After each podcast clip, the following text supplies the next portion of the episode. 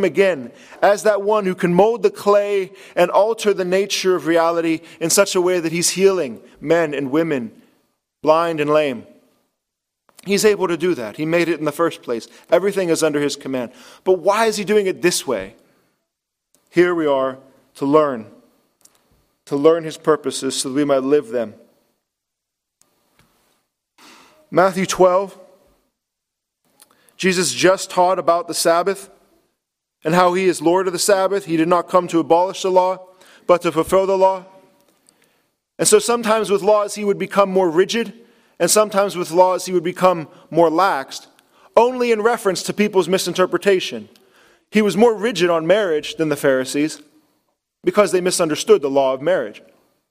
But he was more relaxed on the Sabbath, not because he was relaxing the Sabbath, but because the Pharisees were wrong on the Sabbath. They were too rigid.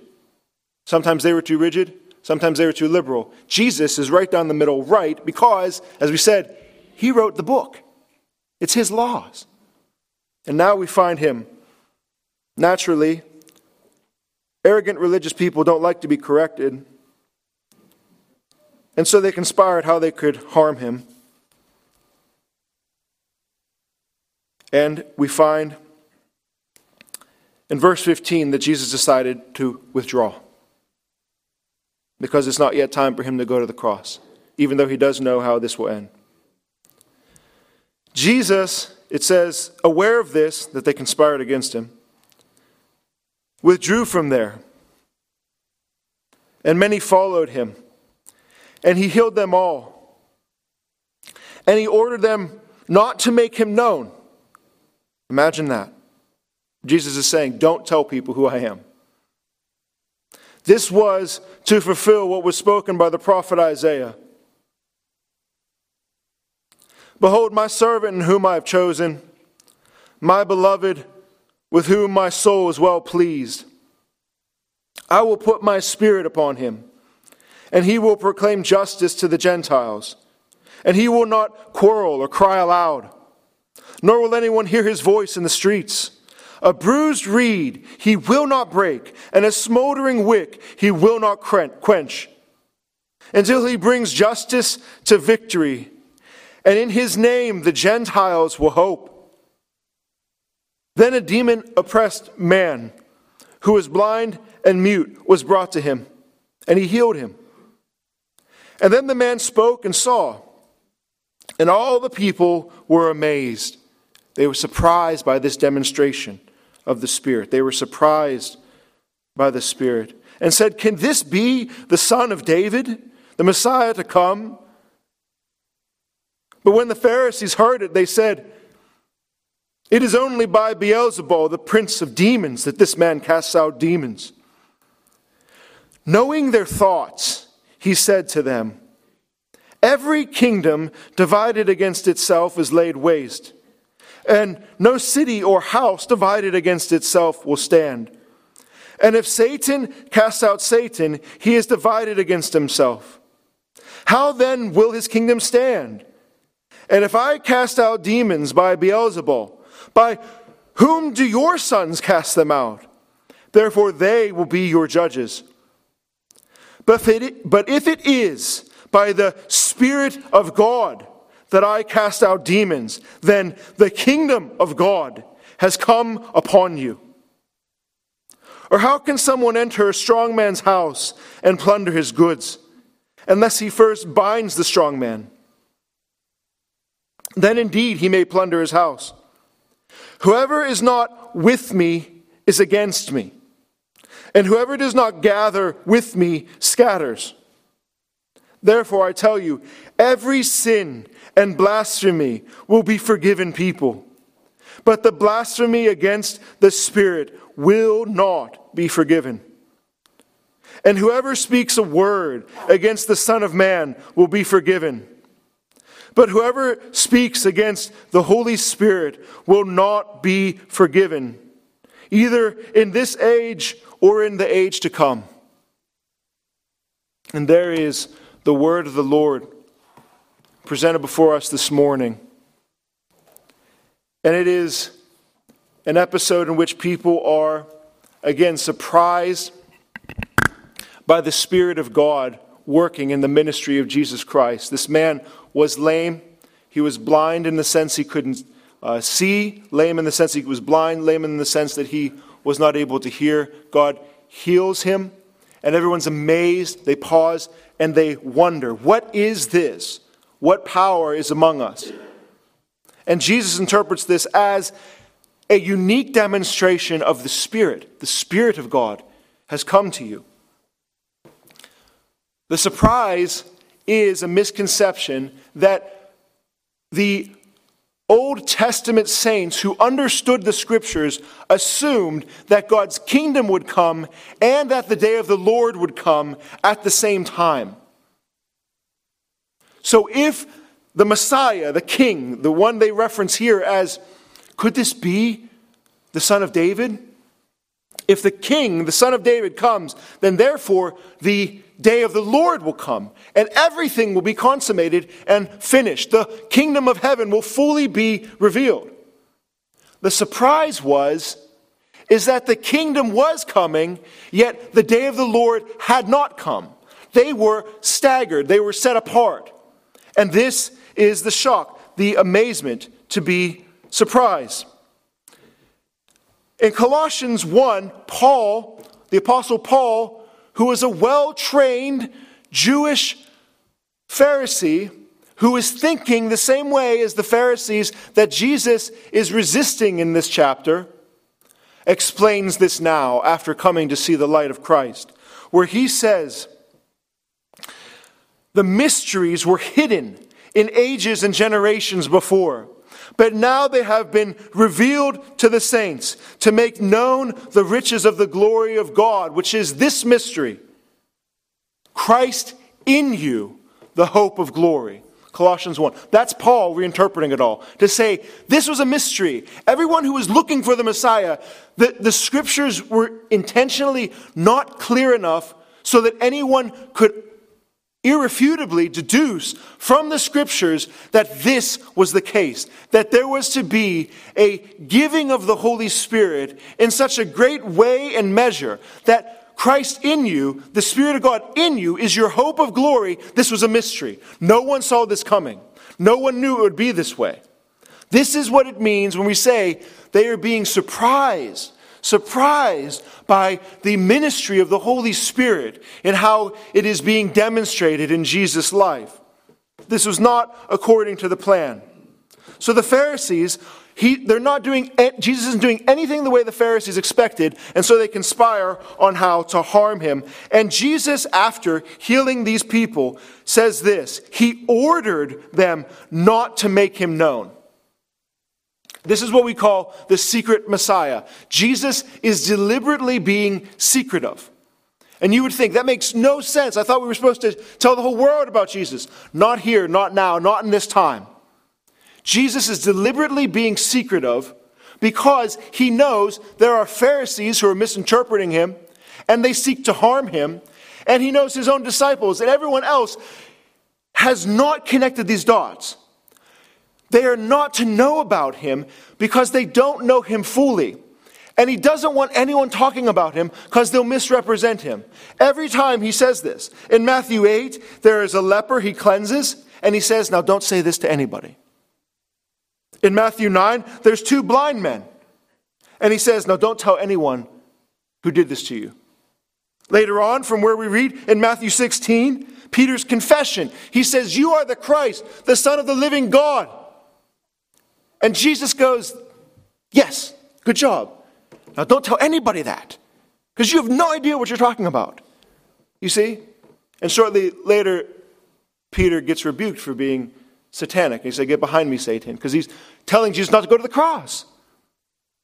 Saying, so Jesus, Paul gets it partially right to say, You are the Christ, the Son of the living God. And then, and then, Jesus says, Now you sit on that because you have no idea what you just said. It wasn't until what? When are we told to start talking about Jesus? When the Spirit comes down. It wasn't until Matthew 28, at the very end of the whole gospel, where Jesus particularly says, It is time now. Go and make disciples, baptizing them in the name of the Father and the Son and the Holy Spirit and I will be with you to the end of the age. And wait in Jerusalem till you receive power from on high. And then I will reveal all things to you. They will be clear to you. The things I spoke to you in secret, you will say on the mountaintop. Things that you didn't understand, things will be called to your recollection. You can go out and say all these things now because the Spirit will come inside of you and dwell inside of you. And you will have the mind of God. No one knows the mind of a man except for the Spirit of man. I don't know your private thoughts. They are your spiritual thoughts between your own ears. But we have been given the Spirit of Christ. We have been given the mind of God. We have been given a certain light, an illumination from the inside, so that we can actually have the wisdom to know who God really is. And then from that position, go and proclaim Him. This was the plan from the beginning. And it all starts with Jesus. These people are surprised by the Spirit. Jesus is selected by the Spirit. Matthew goes on to say that Jesus fulfilled everything that was written in Isaiah 42, which he quotes and says, My servant I have chosen, my beloved in whom I am well pleased. I will put my Spirit on him. You see, Jesus' whole ministry as Messiah starts with him being given, selected, elected, chosen by the Spirit to be the one, the one who can do it all, who can heal the blind, the lame, but also raise the dead and cover every sin and cleanse the world and save new heavens and new earth to full restoration. This is the one. There is no one like this one. He has been given the Spirit. I will put my spirit on him. When the Spirit came on people before, the Spirit came on Samson. And he became very powerful and strong in the book of Judges. And he killed everybody when the Spirit was on him, you see. Tremendous power. But look what happens with this Messiah. The Spirit comes upon him, and he redeems everybody. It's not a spirit of violence. It's not a spirit for judgment. Isaiah goes on to say, I will put my spirit upon him, and he will not quarrel or cry out. He will not resist. The Pharisees are seeking to harm him, and he is running away. He is not here to fight. If he was here to fight, they'd all be in a lot of trouble. But he's not here to fight. He, you will not hear his voice in the street. A bruised reed, Isaiah says, he will not break. A smoldering wick, he will not quench. Do you see? A bruised reed.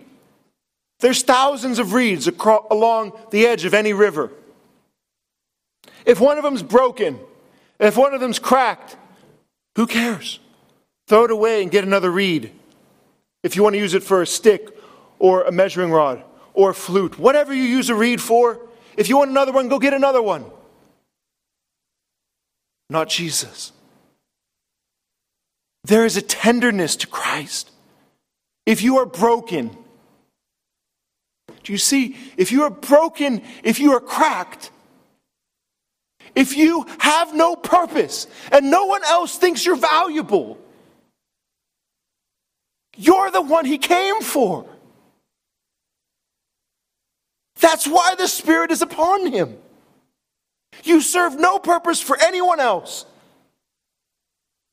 but you serve every purpose for him. He came down for you, for you. A smoldering wick. At the edge, the end life of a candle that has nothing left and isn't giving any light in its wick and just smoldering and stinking up the whole house.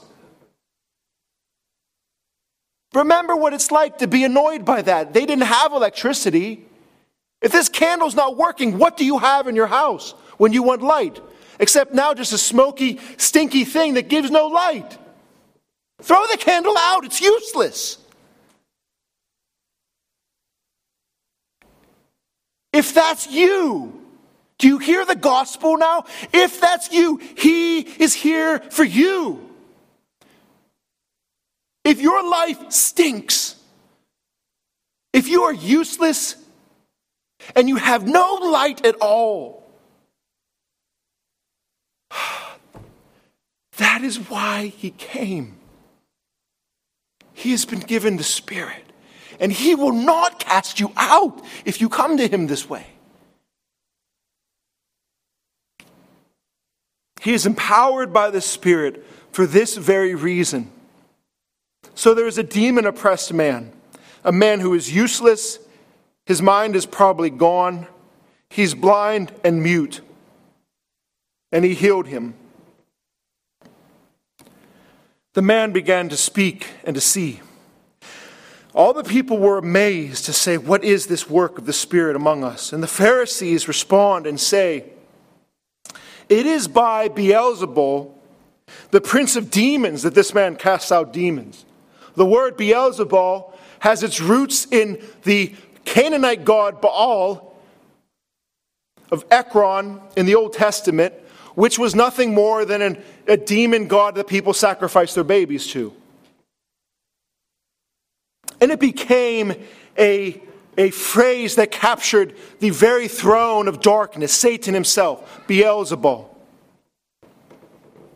And Jesus, we're told, knowing their thoughts, knowing their thoughts, said, Every kingdom divided against itself is laid waste. No city or house divided can stand.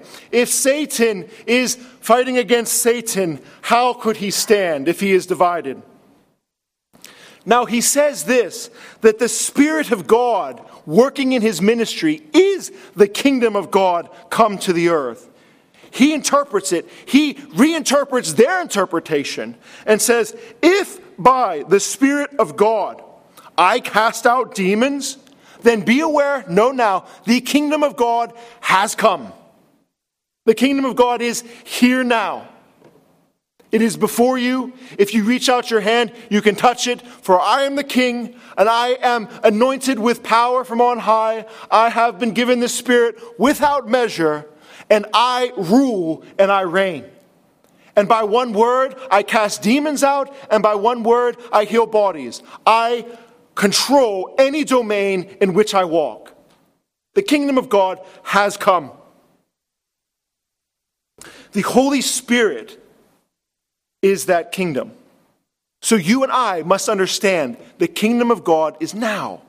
We are in the age of the Spirit.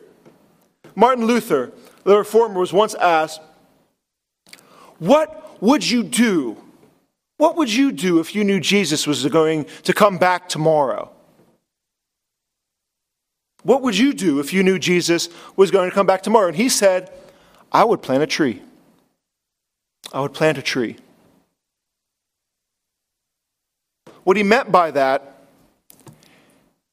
is that everything matters because of the Holy Spirit given to us. Your most mundane task, every work that you put your hand to, it all matters.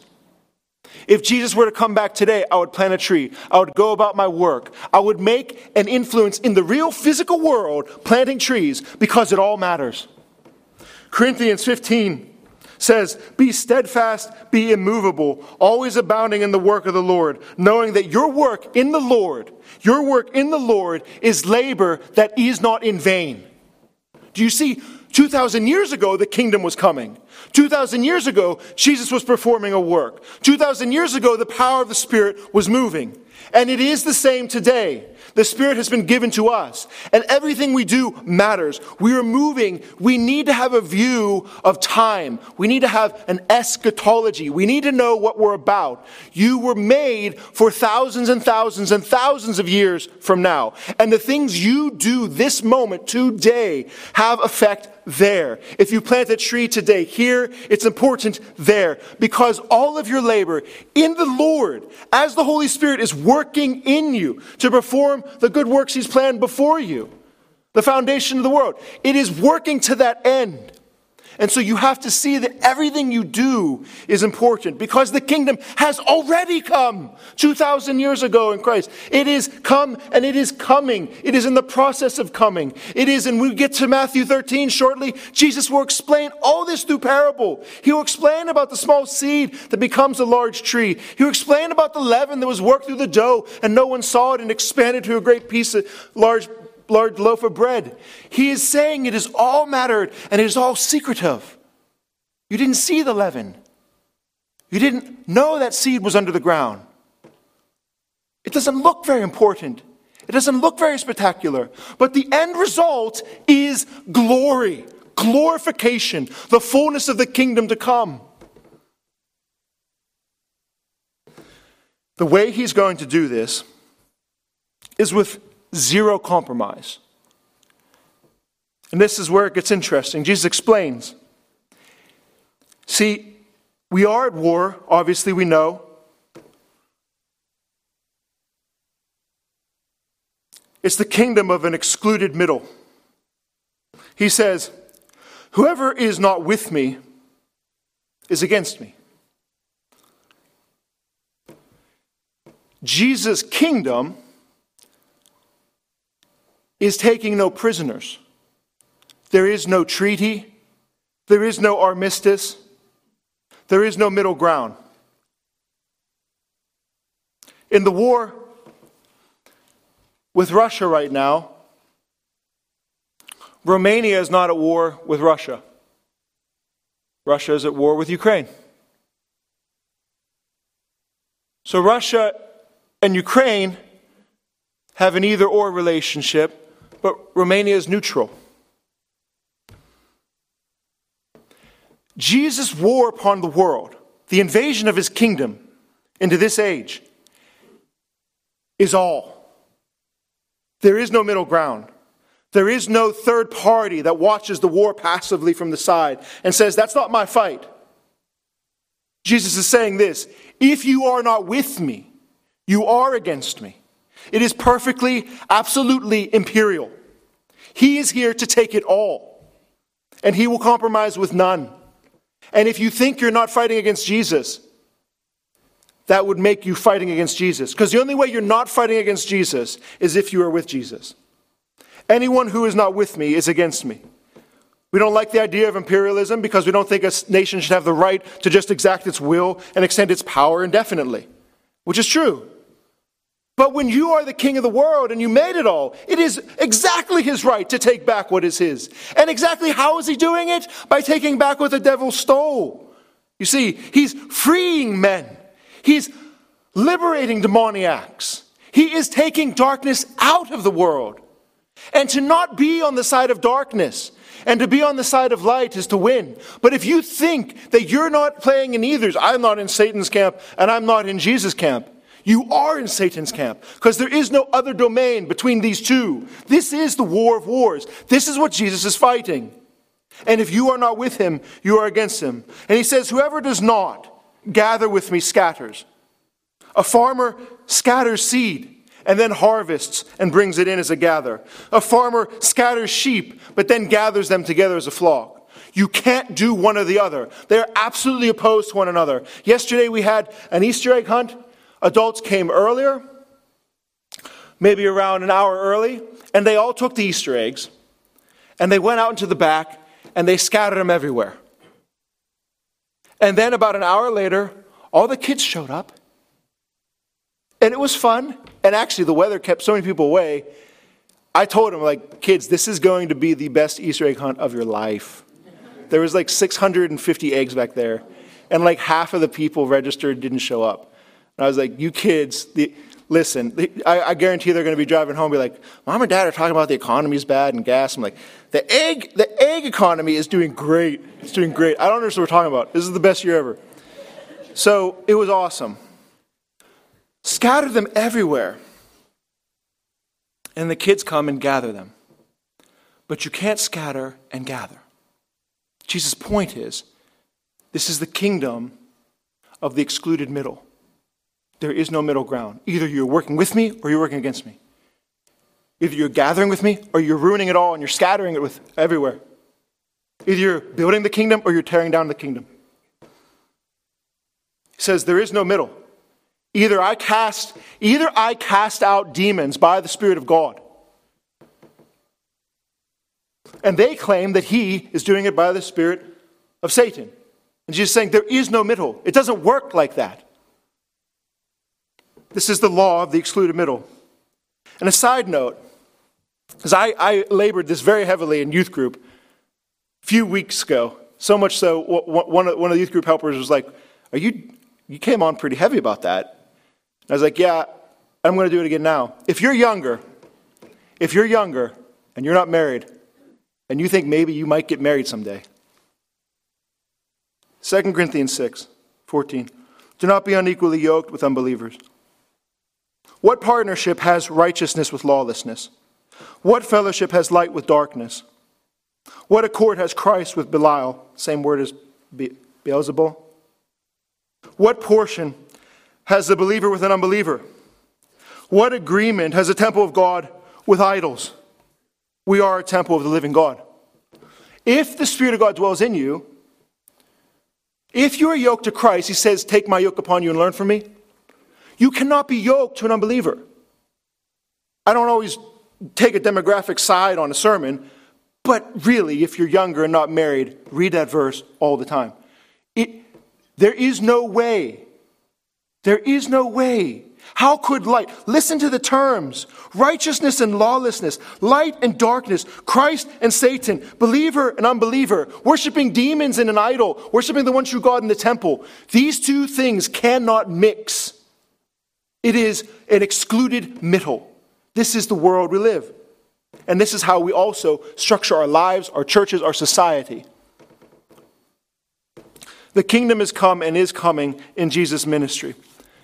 With the time we have, we'll look at this most controversial and also a very important passage where Jesus begins to speak about what it is like to blaspheme against uh, the Holy Spirit. See, the kingdom comes this way.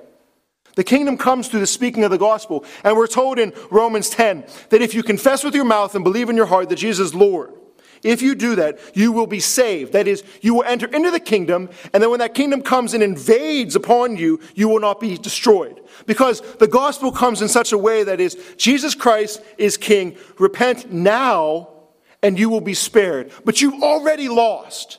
There's no need to fight. And so the gospel is that confess now that Jesus is Lord, or he will make you confess that he is Lord. See, the beginning of it, the beginning of it is a gracious call. Now fall on your knees. He will never break a broken reed further. He will never cast out a smoldering reed. He is a gracious, good king. This is the moment now. This is the hour of peace. Repent and confess his lordship, and you will be saved. The kingdom is coming. There's a herald. The gospel is the pre herald to the fullness of the kingdom and the unmatched power that comes behind it. And so Paul says in Romans 14 that the kingdom of heaven consists of righteousness, peace, and joy in the Holy Spirit. If you are dwelt by the Spirit of God now, if you have submitted to Jesus Christ now by His Spirit, if you experience the fellowship and joy of knowing God by His Spirit now, and you have righteousness, joy, and peace now, you have already touched the foothills of the mountain. You have entered into the kingdom and you are experiencing the foretastes of the age to come and you are experiencing God in all his goodness and glory. The kingdom of glory has come to dwell inside you. That is what Paul calls the kingdom in Romans 14. And so, therefore, if that's what's happening, if that's what the Spirit's doing now, going out into the world and possessing men, then we must not resist him. To resist this is to resist the great plan and power of God for all ages. Why would you run up against that? It would be much easier to just go with it. And so Jesus' warning is do not resist the Holy Spirit. Every sin you ever could commit can be forgiven. But to resist the Holy Spirit, to blaspheme the Holy Spirit, we are told is different. Every sin, he says, and blasphemy will be forgiven people and blasphemy against the Spirit will not be forgiven. Whoever speaks against the Son of Man will be forgiven. Yet whoever speaks against the Holy Spirit, he says, will not be forgiven. Notice Jesus does not say, whoever speaks against the Son of God will be forgiven. He particularly says, whoever speaks against the Son of Man will be forgiven. Jesus' phrase for himself most commonly was the Son of Man. The Son of Man is an intentionally enigmatic phrase. Who is the Son of Man? Oh, I'm a son of a man, and you're the son of a man. We all look like men, we're all sons of men. So, how is Jesus so special as being called the Son of Man? So, he's saying, I deliberately have cloaked myself. I've hidden myself. I've asked people not to talk about myself. I've asked people not to reveal myself. I've kept myself at this time so much so secret. And I am obviously the son of a carpenter from Nazareth. So I can't fault you for not necessarily accepting me. You could even speak against me, and I'll forgive that. Because I do look just like a son of man. And even on the cross, as they hung him there, he said, Father, forgive them, for they, they don't know what they're doing. They think they're just killing this rebel of Rome. They have no idea. Father, just forgive them. So forgiveness is extended. Extended because they just don't know. And Jesus doesn't fault them for that. But he flips it and says, But if you speak poorly of the Holy Spirit of God, if you blaspheme God's Spirit, there is no forgiveness for you. There is a line, there is a place to cross in which there is nothing because it is done in a particular way. Defining it this way to continually deny the work of the Holy Spirit and attribute it to Satan. For that's exactly what the Pharisees did. They see the goodness of God and His Spirit working through the ministry of Jesus, they look at it and they say, evil, it's demonic, it's bad. That itself, right there, is what's being talked about. And I would add one to that to say, not just continually denying the work of the Holy Spirit and attributing to Satan, but knowingly continue in denial of the work of the Holy Spirit and attributing it to Satan. In Scripture, our knowledge makes us culpable. Last chapter, Jesus goes to Chorazin and Bethsaida and says, Your judgment is worse than Sodom and Gomorrah and Tyre and Sidon because you know more. Your judgment is worse. See, the idea that someone could blaspheme against the Holy Spirit of God, the Spirit of God is what illuminates our minds to God, what reveals God on the inner side of our humanity. So if you are eschewing that revelation of God, you are exposing yourself to tremendous culpability. Because it's not just a man with a beard and brown hair that's a carpenter's son in Israel. You could have walked by Jesus in the first century and not been at fault for missing his glory. But you cannot come in contact with the eternal Spirit of God, the Spirit of the age that is coming, the Spirit that is ushering in the new heavens and new earth, and experience any of that goodness, and then all of a sudden say, Oh, I hate it. If you hate that, there is no hope for you. If you hate that, you hate what is truly life, and you cannot possibly have anything other, because this is the Spirit that gives you forgiveness. If you reject that Spirit, how could you be forgiven? There's three principles in Scripture you find. In Numbers 15, we're told and we're warned about the sin of a high hand. A high handed sin is a big deal in Numbers 15 30. You could have a sin where you don't exactly know that you did it, or you have a blind spot or a place where you were uh, not thinking clearly. But when you know what you're doing and you deliberately rebel against God, Numbers 15:30 says a, high-handed sin, those who commit high-handed sins will be cut off and their iniquity will be upon them. That reality means that there in the Old Testament time was no sacrifice left. You couldn't go and offer a goat. You couldn't go and offer a bull.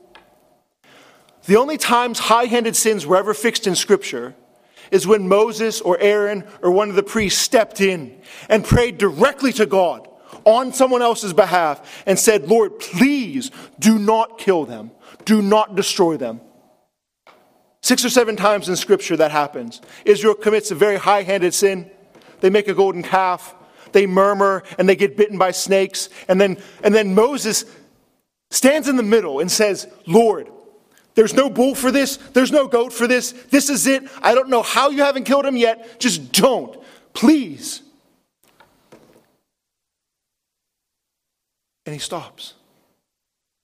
But it's pushing. Do you see these high handed sins? They push the limit. They even push the limit of the sacrificial system that Israel was given, where it's almost saying, You are on thin ice.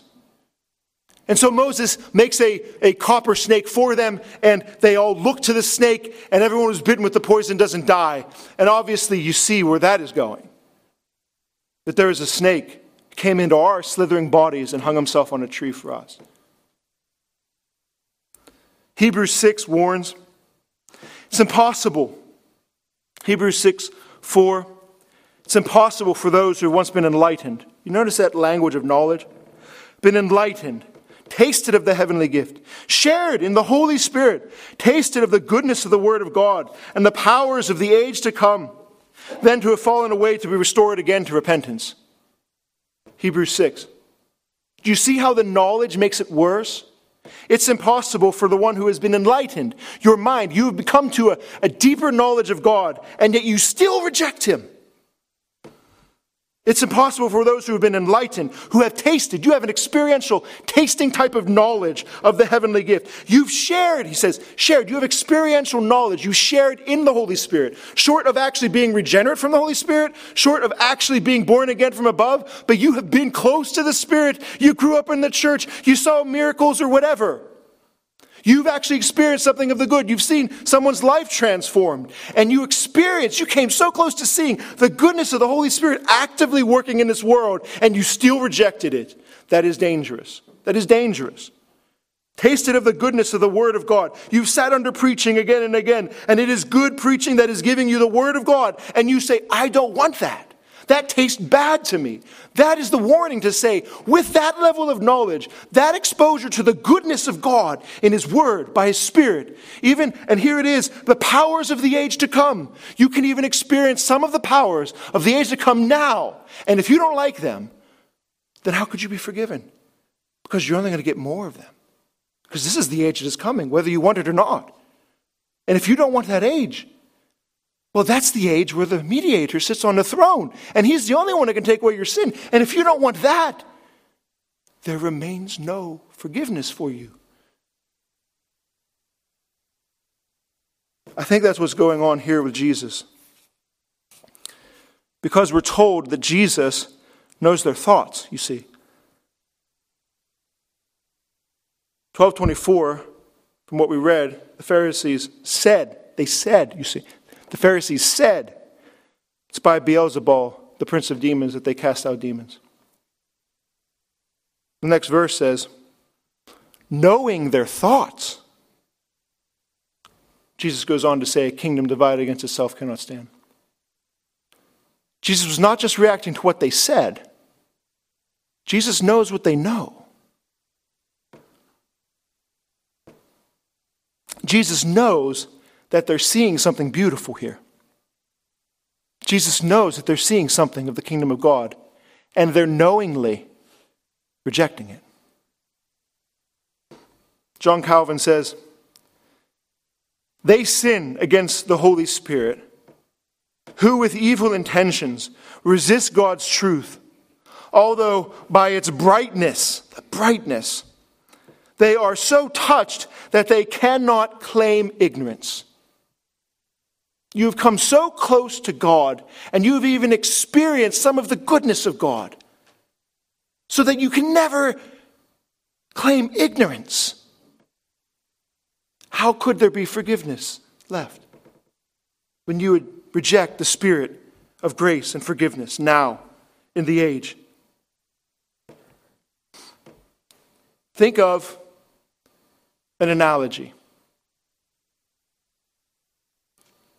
I remember art class and the chaos that was in school, which was a lot of fun. But imagine two friends, and this really is about the master artisan of Christ. Imagine two children who are friends in an art class, and they're given the assignment to sculpt the head of a man. They're trying to form human figure. And one of the children is truly gifted and begins to take the clay and mold it and form it and it matches the skeletal structure of a head and the bone. The eyes are perfectly proportioned, the mouth is center, the ridge of the nose is exact, the jawline, the details, the skin, the ears. It all forms under his fingers like no other kid in the class. It's truly gifted. When that comes out of the kiln and the product is finally finished, all the other kids in the class flock. And they come around and say, This is amazing. It's beautiful. It's awesome. It's perfect. Look at this, what you made. This is beautiful art. No one in the class has formed it this way. This is formed and fashioned as it should be. This represents a real humanity. This is what a face like that would look like. And then his other friend watches this whole time as this happens. And the kiln comes out to produce this image, and as all the other kids are looking at it and saying it is beautiful, it is amazing, he chimes up and just says, No, it's not. No, it's not. It's not that good. Actually, it's pretty bad. I would have done it better than that. And then in his mind, a flicker of a thought, he says to his own heart, That is beautiful art. Do you see? What's left for you now? You know the truth. You know. This master artisan has arrived. He found a man who can't see, he can't hear. He's possessed and oppressed by demons. And he comes. And he molds his eyes, fixes his ears, causes him to stand up straight like a man.